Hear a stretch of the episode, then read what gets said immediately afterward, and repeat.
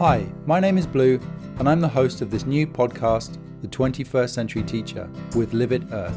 And my job is to ensure that our teachers and students get the most out of our programs.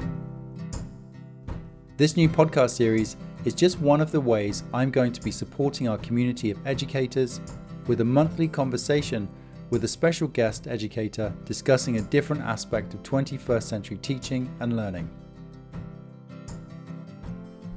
I would like to start today by acknowledging the land that I'm on. I'm so grateful to be living, working, and playing here in the Slocan Valley of the West Kootenays of British Columbia. My wife, who is Métis, and my three young sons, we are very connected to the nature and the land around us and very conscious to be raising our boys to be connected, to feel a connection to the land, but also to understand the history and the culture of this place. So I would like to acknowledge that this is the traditional territory of a number of First Nations groups. That is the Sinixt, the Syilx, and the Ktunaxa peoples as well. This is home to the Métis and many diverse indigenous groups. And I'm very grateful as such to be a visitor on this land and to have the opportunity to raise my boys in a meaningful way, to be grateful for this land, while also appreciating those that came before us. A reminder that if you're a teacher in British Columbia, thanks to focused education resources, you now have access to our blended learning library for K to 7 teachers. If you would like more information about our programs, please visit our website liveit earth. I am very excited today to have Katie Novak as a guest. She is internationally renowned as an education consultant, author, and graduate instructor at the University of Pennsylvania. She's also a former assistant superintendent of schools in Massachusetts. With 19 years of experience in teaching and administration, an earned doctorate in curriculum and teaching, and nine published books, Katie designs and presents workshops both nationally and internationally, focusing on the implementation of inclusive practices, universal design for learning, multi tiered systems of support, and universally designed leadership. So I'm very excited today to have Katie on the show and to share some of her knowledge. So, Katie, thank you so much for joining me on the podcast today. I really appreciate you taking the time. I am so happy to be here to chat with you. So, can we start? Can you share a little bit about your educational background and how UDL fits into your story? Yes, I would love to. So, my educational background, a lot of people, since I'm so incredibly passionate about education, assume that I was a lover of school and I excelled tremendously, which was not my story. In fact, like I really did like school because I was very committed to the social aspects of it but I was always in like the lower levels. And sometimes when I present, I will show a report card from high school, of which in one class I got like a 46 out of 100. It was not out of 50. And the comment was, pleasure to have in class, performs adequately. So no one really expected very much from me, but I was like a good kid. I was good at sports. And so it was just kind of like, you know, school's not for me. I'm sure I'll be fine. And when I met my senior year teacher, she said, you know, I want all of you to know what your options are that are available to you. And so some of you might want to join the military, go straight to work, community college, college. I want you to be prepared for all of those things. Cause I'm in like a motley crew class of a bunch of students who like were not identified as being in honors or AP or anything like that. So we were all a little rowdy. And so she had us like filling out job applications and she brought in military recruiters and one of the assignments which i really think like changed the trajectory of my education life was to write a college essay. So i wrote one and i always really liked writing. I wrote a lot of love poems about my boyfriends and notebooks and that was pretty much the extent of my writing ability. So i pulled something off and she pulled me aside and was like katie this is so good. It's so good. You're such a talented writer. And I can't believe that you're not in an honors class. And I am putting you in my honors section. And I was like, mm, I don't think so, Mrs. Kraus. I think that you have me mistaken. And anyway, she was like, no, you can do this work. And it really honestly changed everything because I went into this class and it was awesome. They got to do really awesome things. And there was like so much less compliance. And I was like mad. This has been happening the whole time and I didn't get a part of it. Like, this is ridiculous. I can do this work. So, the punchline of the story is that, like, fast forward 20 years, and I had written the second version of UDL Now, which is the first book that I wrote, and it's now on version three and I dedicate it to Mrs. Kraus. And I find her and I take her out to dinner. I'm like, you changed my life. And she's like, look for when you you know read my college essay and said i was like a writing genius and she's like i do remember that. It was such a good essay. And then you put me in honors and she was like mm, no don't remember that part. Like mrs kraus like obviously you remember that part. It was like the single most important thing that happened to me ever. And she was like oh katie I used to put a lot of kid in honors because I thought everybody could do honors. And like I was really pushing back against the tracking system I was like a guinea pig in Mrs. Kraus. But the story's so great because she's like, everyone can be successful in honors. So because Mrs. Kraus believed in me before I knew that I was a guinea pig, I became a teacher and was like, I'm going to be like that.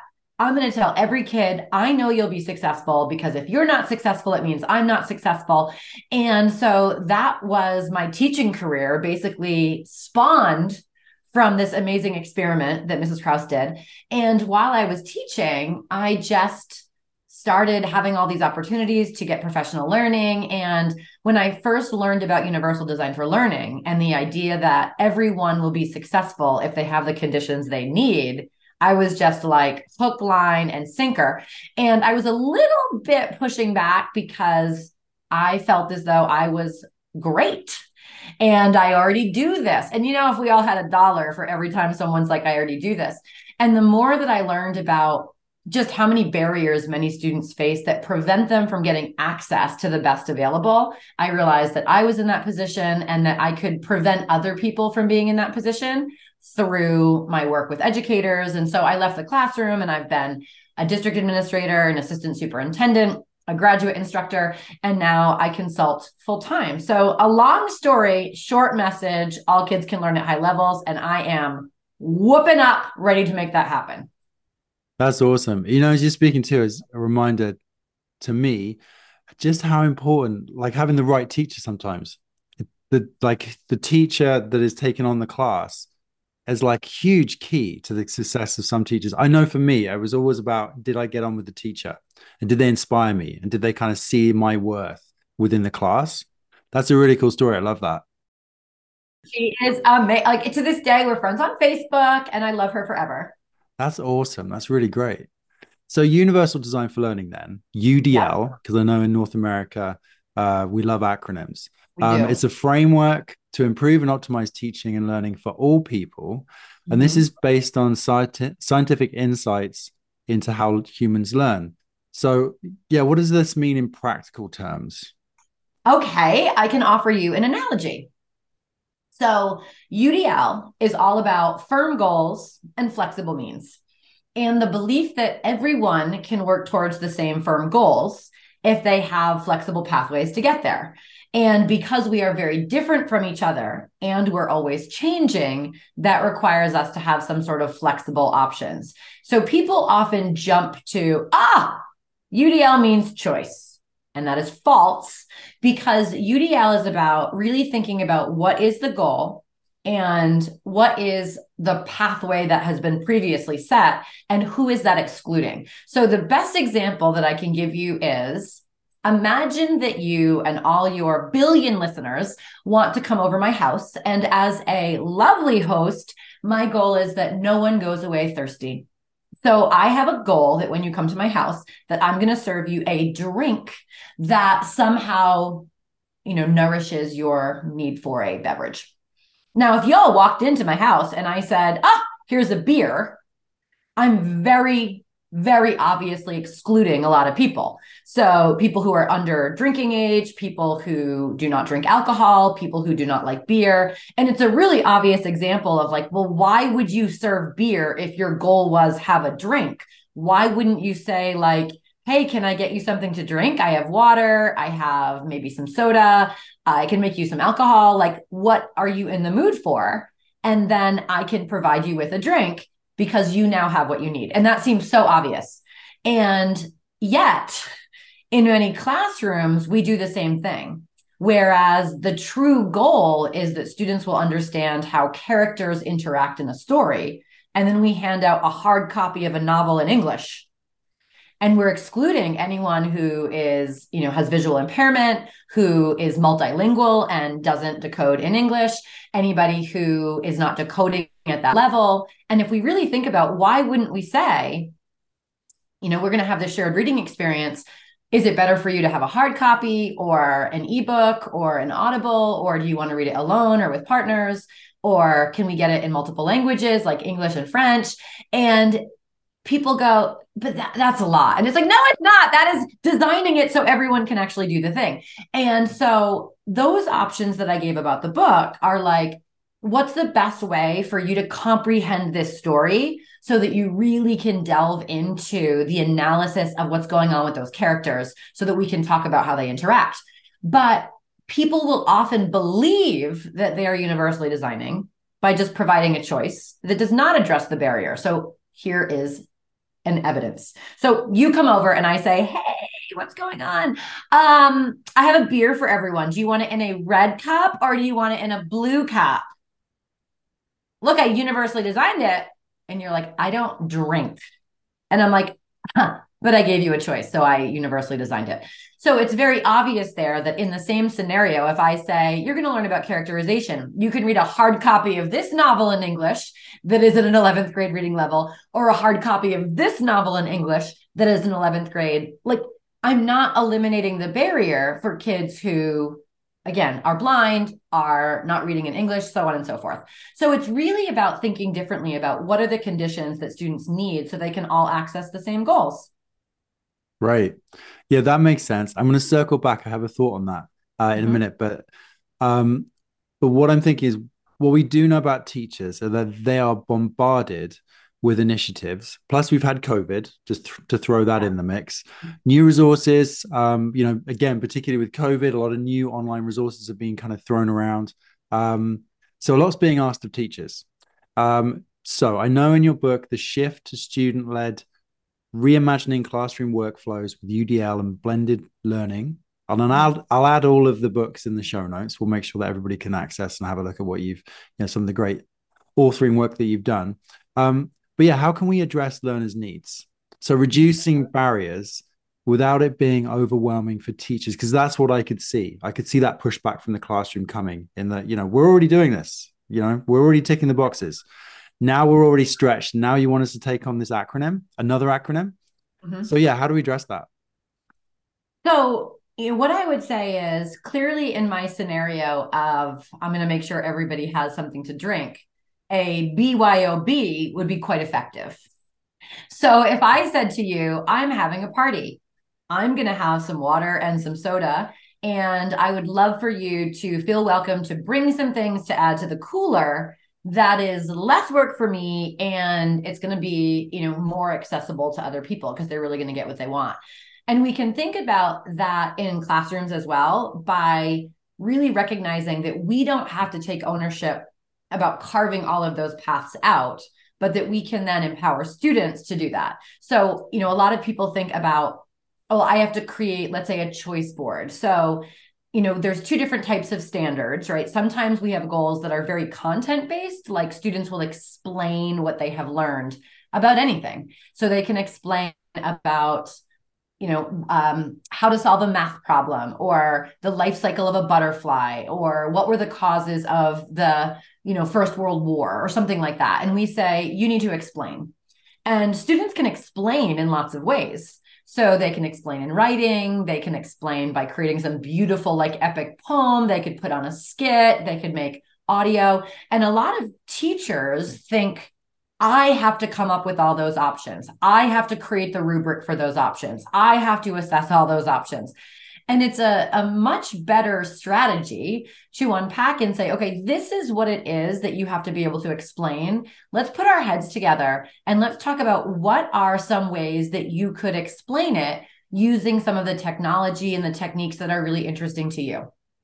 And so you might say, oh, like, oh, we could write it and be like, well, even writing it could get more specific because you could write it like a children's book, or you could write it like a epic poem, or you could write it like an essay, oh, you could use multimedia. Cool. Like, what are some options there? And then you could kind of break up your class into different groups and say, okay, so the four of you are in charge of kind of creating a checklist of what would need to be included in that piece of writing. And you're going to think about like what is going to be included in the podcast. And then we're going to share with each other and we're going to come together and think about what is success criteria that they have in common.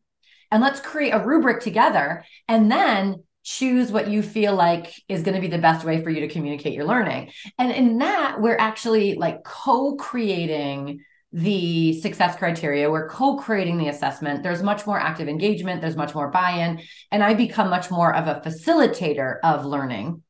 And then at that point, I can say, okay, so now let's go into different groups based on kind of the the focus of how you want to communicate your knowledge and maybe everybody who is writing is in one group and then everybody who's doing audio in one group and then we can go through like a station rotation where as i'm meeting with the group of students who's writing it's like okay so let's talk about like what are some elements of writing that we're really focusing on and let me give feedback and so it really changes the role of the teacher but it also you get all those additional options that's almost like a bring your own option cooler in the classroom.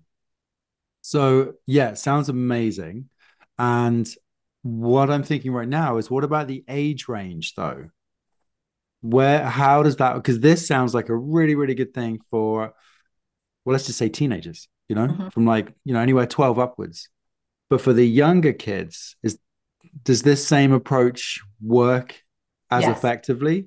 Absolutely.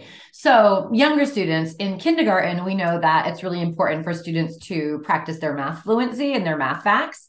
So, I observed a kindergarten class where the teacher did have an online solution and had to build the routine of teaching students how to get on their iPad and how to log into the solution, of which there are many high quality ones, and they could practice their math facts in that way.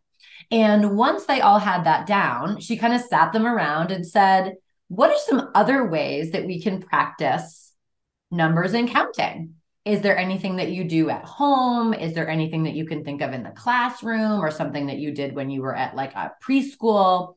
And one student said, Oh, I like flashcards at home. And she's like, Oh, that is such a good thing. Tell me about the flashcards. Oh, you hold it up and the other person guesses it. Oh, I love, love, love that. Like, could we maybe make those flashcards? Oh, yes, we could do it. What are some other things? I like making a worksheet and then switching with someone. So you pretend like you're making a test and then you switch. Ooh, that's an excellent idea. I love that one too. Another is like sometimes I take a handful of Cheerios or pennies and you see how high you can count. Okay, so let's make a choice board with those four things. And this week, when we do our 10 minutes of fluency, you can either go on your iPad or you can go over to a section and do flashcards or you can go into the sensory bin and see how high you can count together or you can you know make a worksheet. And so even with really young learners it's allowing them to kind of bring in their own cultural capital and their own ideas and then you can provide some feedback and facilitation to help them to make sure that those align with what your goals actually are. But I think that whether students are three or four, or whether they're in high school, there are always ways to help them think about is there another way that we could do this? And even if nothing comes out of the conversation, there is so much value in opening that conversation up. Like you are important here. What you contribute matters that I am not in charge of this classroom. We together create this learning space. And there's incredible value in that, but it also really helps to increase the flexibility of our instruction, the materials we use, and then the opportunities students have to practice their learning and share what they know. Yeah, I love that. It makes it sound more engaging. Well, I'm going to say this is not a classroom teacher. I have done some classroom teaching in the past, but it sounds like almost a more engaging and fun way. It's kind of how I parent in a way. Like I like to engage my kids in the kind of what we're doing and how we're making choices and things. So I really like that. It resonates with me.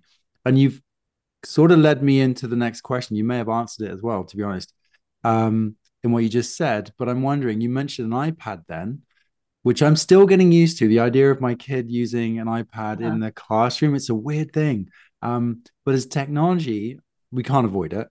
Um, yeah. So as technology becomes more advanced and further influences the learning and our, you know, our access to learning, um, how can we nature? How can we?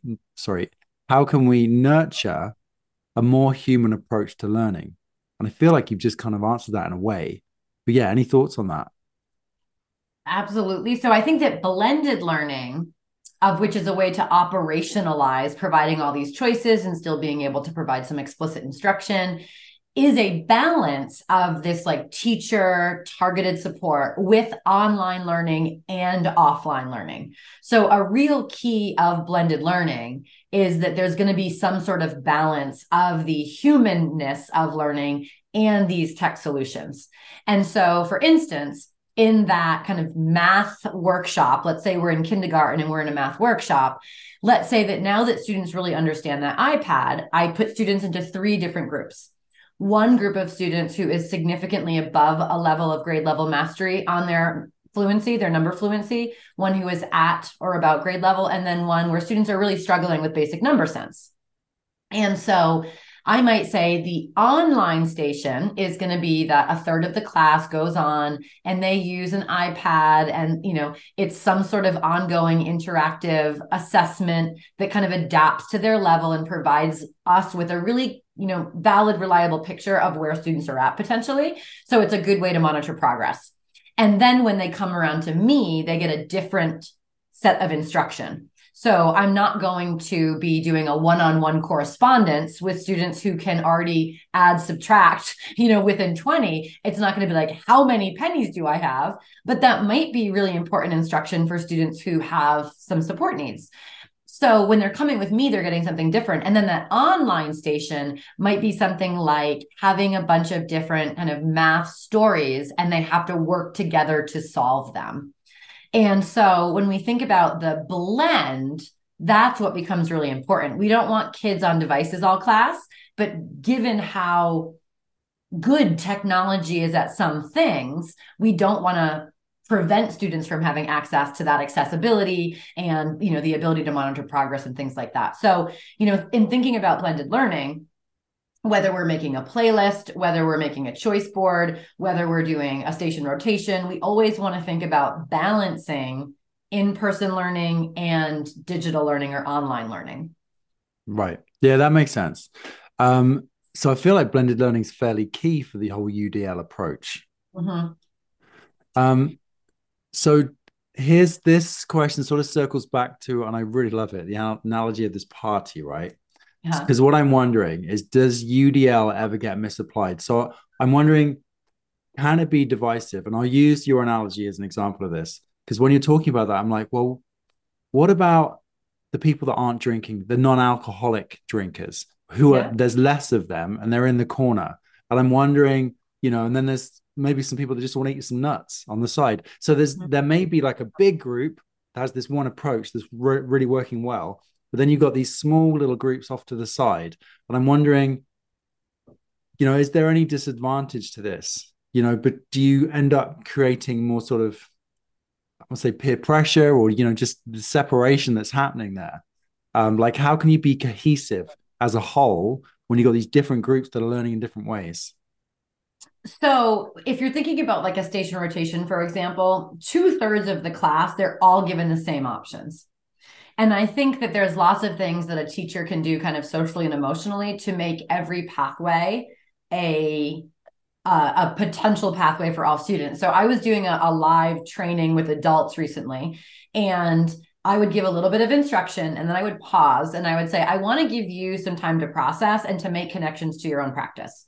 And so I'm going to give you three different options. So my goal is reflection. My goal is not discussion, right? Now, if my goal was truly you're discussing and you're sharing, that would be different, but that's not it. Like I've been talking for 15 minutes. I want to give you time to process, to connect, to really kind of work it out. So you can either take some time and write some notes and kind of process quietly. You can have a conversation with someone, and you can do that in this room or you can go outside and or you can explore this resource which provides another representation of what i've been talking about but it's in like a more operationalized way. So i said before you decide i'm going to put on a minute on the timer and i want you to think about like what you need right now based on how you're doing and why and then you're going to articulate that to your neighbor because it number one affirms your own self-awareness but it's really good to help build perspective and empathy. When you say to somebody you know what, I really want to talk right now, but the room in here is a little echoey. So I am going to go outside just because I feel like I can focus better. And someone else might say, that went a little fast for me, that instruction. And I kind of love the idea of being able to go back in and look at this resource. So, like, no offense to you because I love you, but I really need this time for me. So, we kind of modeled what that would look like.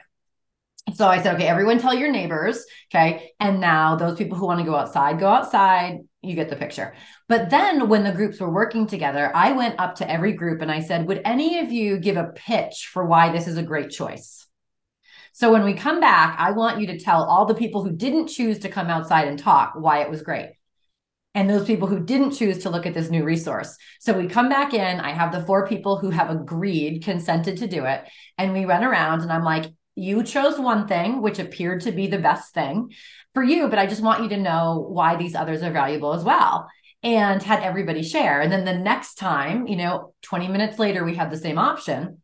And I said, like, really think about what your options are. And if you chose something differently because you were able to like get another perspective, like, let us know.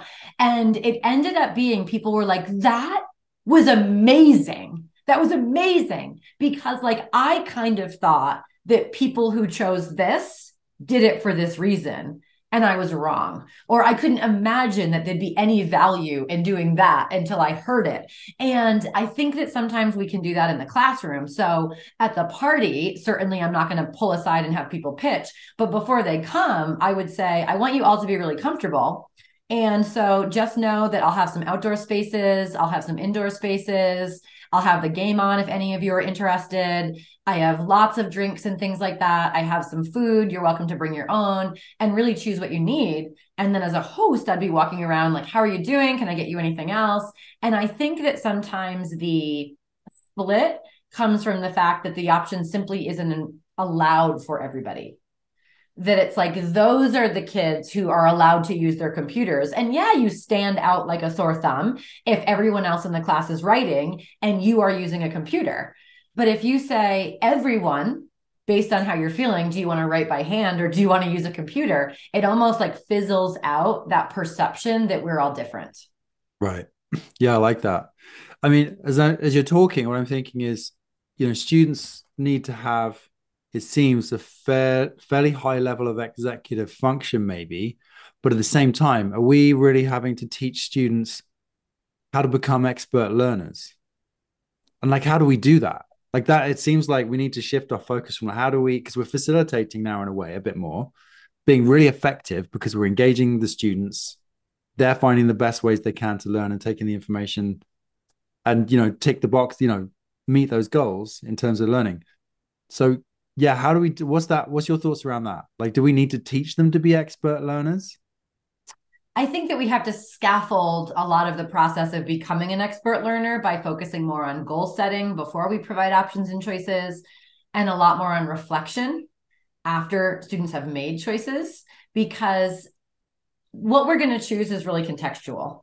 That, you know, I love, you know, the most common coffee drink that I order if I were to go out for coffee would be like a, an iced mocha latte. Right. So, like, if you knew me really well, you might say, you know, that's like a drink that Katie likes, an iced mocha latte. But when it's freezing cold, I would never order that. Right. Like, I'm in New England here. It could be zero degrees. I wouldn't order an iced coffee if I was cold. Um, I only drink one caffeinated beverage a day So if you brought me one and I had already had it, you don't want to see me double caffeine. That'd be a terrible, terrible experience for everybody. You know, it might be that my stomach is off. Like, you know, when you're just not feeling so hot. I don't want milk if my stomach is off. And so, like, what I would choose is really contextual. And I think that teachers are like, I know kids, I know what they need. That is like false logic because kids' needs are always changing. And so there's no way to get it right without giving students time to say, like, okay, how are you doing right now? What do you need in this moment? And again, most of the time, I'm very happy with the mocha latte, but there are times when it's not going to work for me. And I would really hope that there were other options. And the same is true of our kids. So, one of the things that I always do is like, tell me what you're going to choose and why.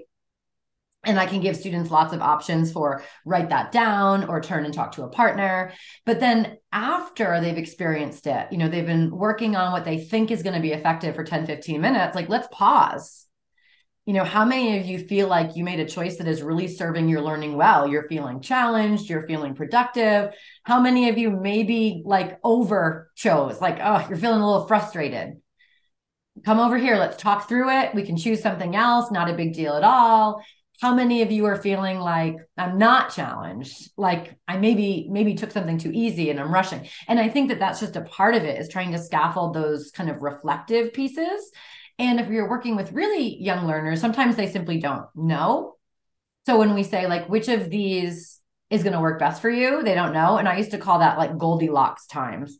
So Goldilocks is, a, you know, a, a very famous fairy tale. This cute little thing breaks into a bear's lair, you know, and she like tries all their porridge and sleeps in all their beds and sits in all their chairs.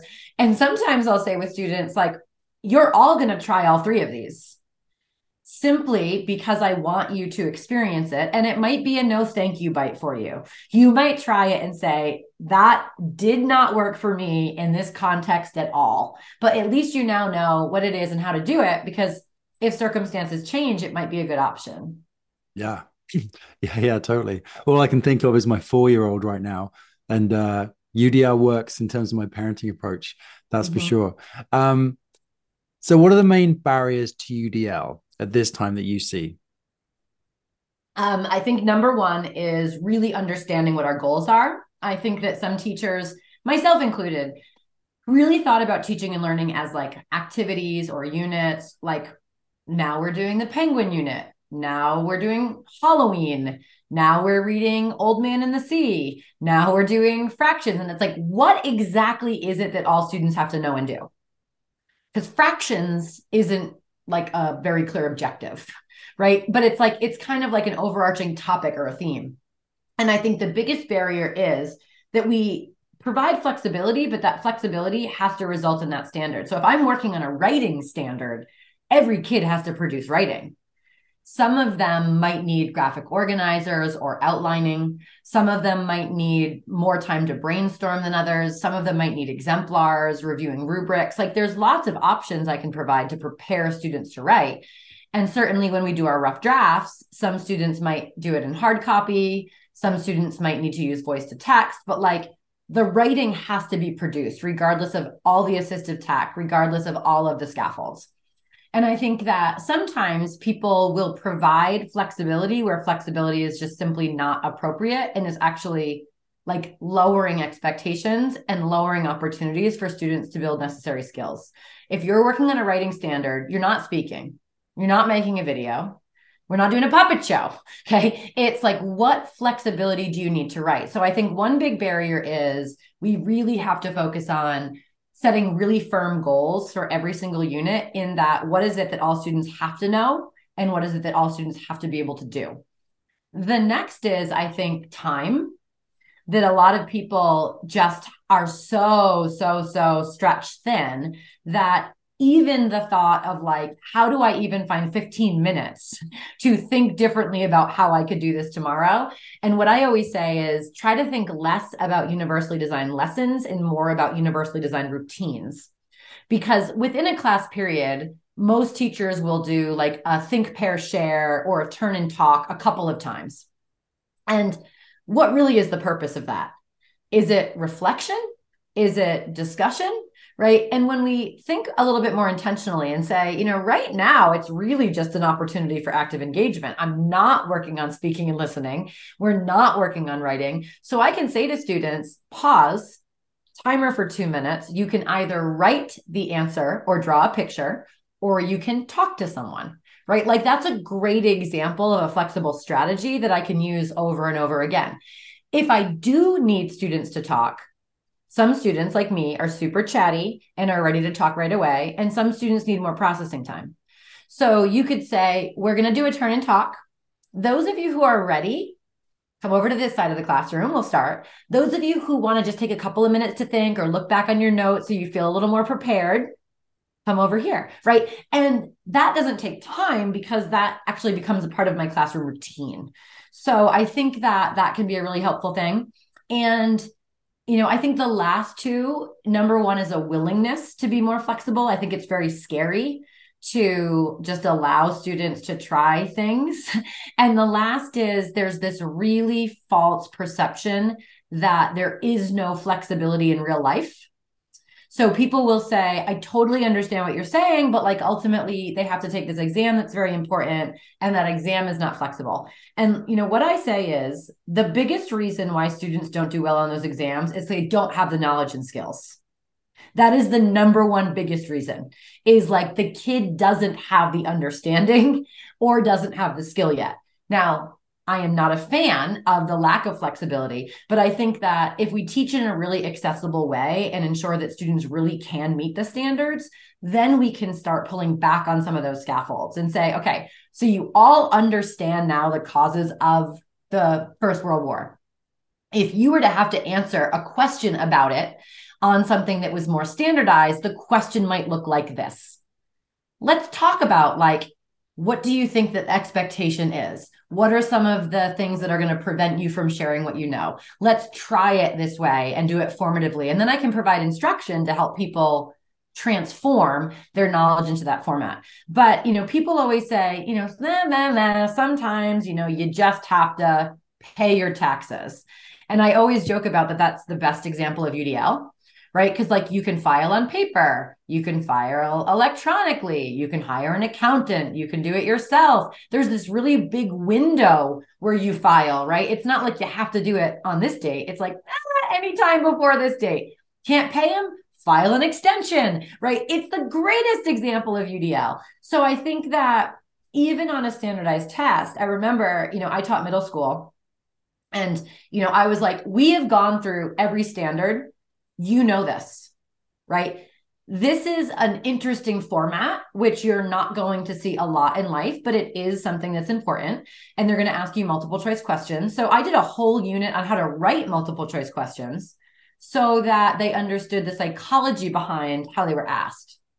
So I'm like, choose anything. I don't care. Baseball, you know, uh, Pokemon, TikTok, and like write multiple choice questions based on a text using the techniques that they use to make them. Um, another thing that I did was when we're talking about like transferring to standardized test, I'm like, do you know there's actually many ways to approach text based questions? So, like, some people read the text first, then go through the questions one by one and answer them. Some people read the questions first, go back to the text. Some people read the questions first and the answers, and then go back to the text. And, you know, I was like, talk to me about why one strategy would be better than another and even you know 12 13 year olds are like you know well if you don't have as much reading stamina and it takes you a lot longer to get through a text it probably makes more sense to look at the questions first write them down on your scratch paper and then as you're reading you can stop and go oops that's one of the questions let me go back so I don't have to read the whole text again to find it. And we started talking about a lot of problem solving strategies like that. And, you know, I had students think about like, okay, so now that you know how multiple choice questions are asked, and now that you've seen many versions of the test and you know you already have the knowledge and skills, like what's the best strategy for you to do well? And is that an automatic everyone's doing amazing? No, because we don't have a magic wand for learning. Is that a way for students to show incredible growth from previous standardized assessments? Absolutely. I love that. That's a really great exercise. Super fun. Um, so if you so here's a thought because so here at LiveIt Earth, we're a blended learning platform that's been designed and being used, um, you know, across Canada. Um, and so I'm just wondering, is there a great online resource that works really well with the UDL approach? Like, can you imagine? I say this because the technology now is such a big part of our lives. Is there some magic platform that would that could just change everything to make the teachers that are resistant to these, this approach to make it easier for them? Not yet. I mean, there are there are lots of tools and there's a lots of curriculum programs. Like even just think about like an online textbook.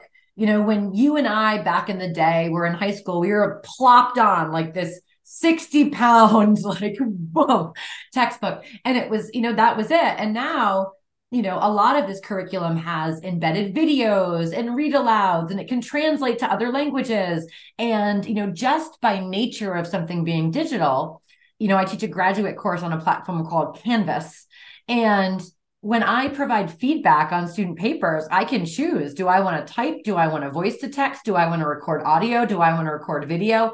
At the press of a button. And so learning management systems are really, really great I guess, platforms so that we can provide that flexibility because my student in those classes, you know, if you have to produce writing, you have to produce writing, but like voice to text is embedded.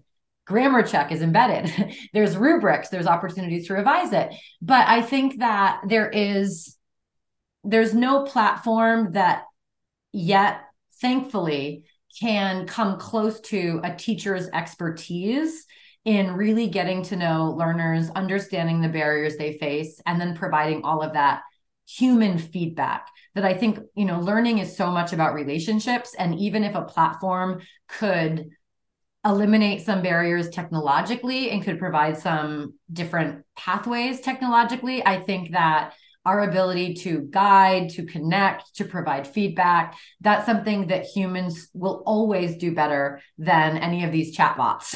And I think that, you know, whenever I provide feedback in my online class, I do it by recording video. And I said, I just want you to know there's a human behind this that I typed out the feedback and you can read it. But at the end, I want you to know like how touched I was to have the opportunity to read your work and I'm real. And like, I think that that is really important. That's great. So UDL really, yeah, it's the human approach, isn't it? And so it's human centered design. Yeah. And you can't connect with humans very well unless you're a human. Yeah. So far. So do you I'm just interested. So is UDL are you seeing a lot of resistance or is this something that people are really moving forward? You know, it's in your part of the world. I don't see I do not see a lot of resistance. I see some technical barriers. So, for the most part, people recognize it makes good sense. They recognize that it's available in other aspects of their life. I don't think that systems are always designed to support teachers in doing their best work. So, you know, having access to really innovative technology, having access to ongoing professional learning and instructional coaching, providing access to instructional leaders who are going to give teachers feedback about their practice and help them recognize and minimize barriers through design. So I think that a lot of teachers are really tasked with doing this independently. And that becomes a barrier for them to be able to provide kind of this level. Um, other things, you know, a district, if it's telling you like this is the pacing guide, you stick with this, you know, curriculum, no ifs, ands, or buts teachers might say, I would love to be flexible. I'm not allowed to be flexible. So it is very, very rare. It's not unheard of, but it's rare that someone will tell me, I will not be flexible. It's more of like, can you talk to my administrators, please? because this sounds amazing, but we have these common assessments that are not flexible, or we have this pacing guide that I have to keep up with, or I don't have any time to common plan with like my colleagues in special education, for example. So I don't really understand how to eliminate this barrier yet for a kid who has significant support needs. So I think that it's a lot about lifting up teachers so that they can better serve students and that's a lot of the work that I do now is trying to support leaders in better supporting teachers because just as Mrs. Kraus believed all kids would be successful, I believe that all teachers will be successful if we can help them see why this is important and help them understand how to do it and then help them to really understand what UDL is and what it's not and you know what type of flexibility serves kids well and what type of flexibility prevents them from doing well. We just need more time for that learning. Yeah totally. So just to summarize um yeah it's been really great to listen to you talking about the udl approach. Um now aside from going out and purchasing your books which we will put in the show notes what are some simple like if you I mean I know you've said some of this stuff already, but if you could just summarize like I'm a teacher and I really want to take start using this UDL approach, what are some just simple basic steps just to get me started? Okay, so I'm actually going to put something right now in the chat for you, and you can put it in the show notes. And it's a UDL Would You Rather ebook that I worked on with a number of educators in Washington state. And we started thinking about those instructional routines. And so, you know, as we serve students, even before we make any real changes with potentially curriculum or large scale changes in our classroom, really thinking about some of the strategies that we use and how those might create barriers for students. So, I am not somebody who spends a lot of time sitting down and if I am learning, like, you know, before I jumped on this podcast, I was reading a book and, you know, a great book, A Repair Kit for Grading by Ken O'Connor. And him and I are meeting on Zoom tomorrow. And I was reading a book. I was not sitting in a desk reading this book. I would never do that in real life. Like, I am like on my couch, I have my highlighter, I have my coffee. So, you know, just as simple as in this class, we all sit in desks that creates really considerable barriers for some students. And so, like, it's as simple sometimes as saying, okay, listen, it's really important that we are not disruptive to each other because this is an environment that in order to you know focus i really want it to be like sensory sensitive. But you know really think about what you need to do your best work. And would you rather sit at your desk or do you think you'd be more comfortable or more productive if you found another space in the room and you know like think about it. What do you really need? And what are you choosing today and why are you choosing it? Now this is not to be silly and go under a desk to be silly but i would much rather if i'm really going to focus on reading do this. Um or for instance if i'm giving some explicit instruction i do this all the time in my graduate courses and when i'm working with adults someone always takes advantage of it. I'm like I'm going to try to talk in like no more than 10 or 15 minute kind of mini lessons. And then there'll be time for you to explore resources, to connect, things like that.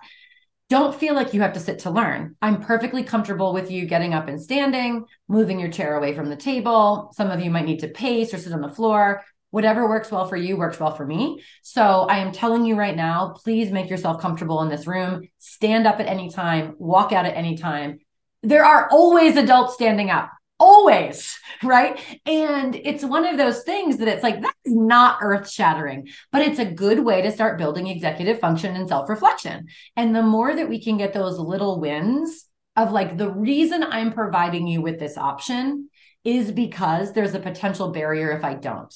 And i want you to think about would this be valuable for you? And do you want to try it? And why? And then at the end like how did that serve your learning was that better for you do you recommend it for other people like it's that kind of thing so you know as people go through you know even thinking about as a teacher i would generally hand out an assignment like hard copy worksheet or i'd read it out loud it's really easy to say we're starting an assignment some of you may just want to start, dive in, read, annotate, build your own understanding. And then I'm happy to come over and check in and clarify directions.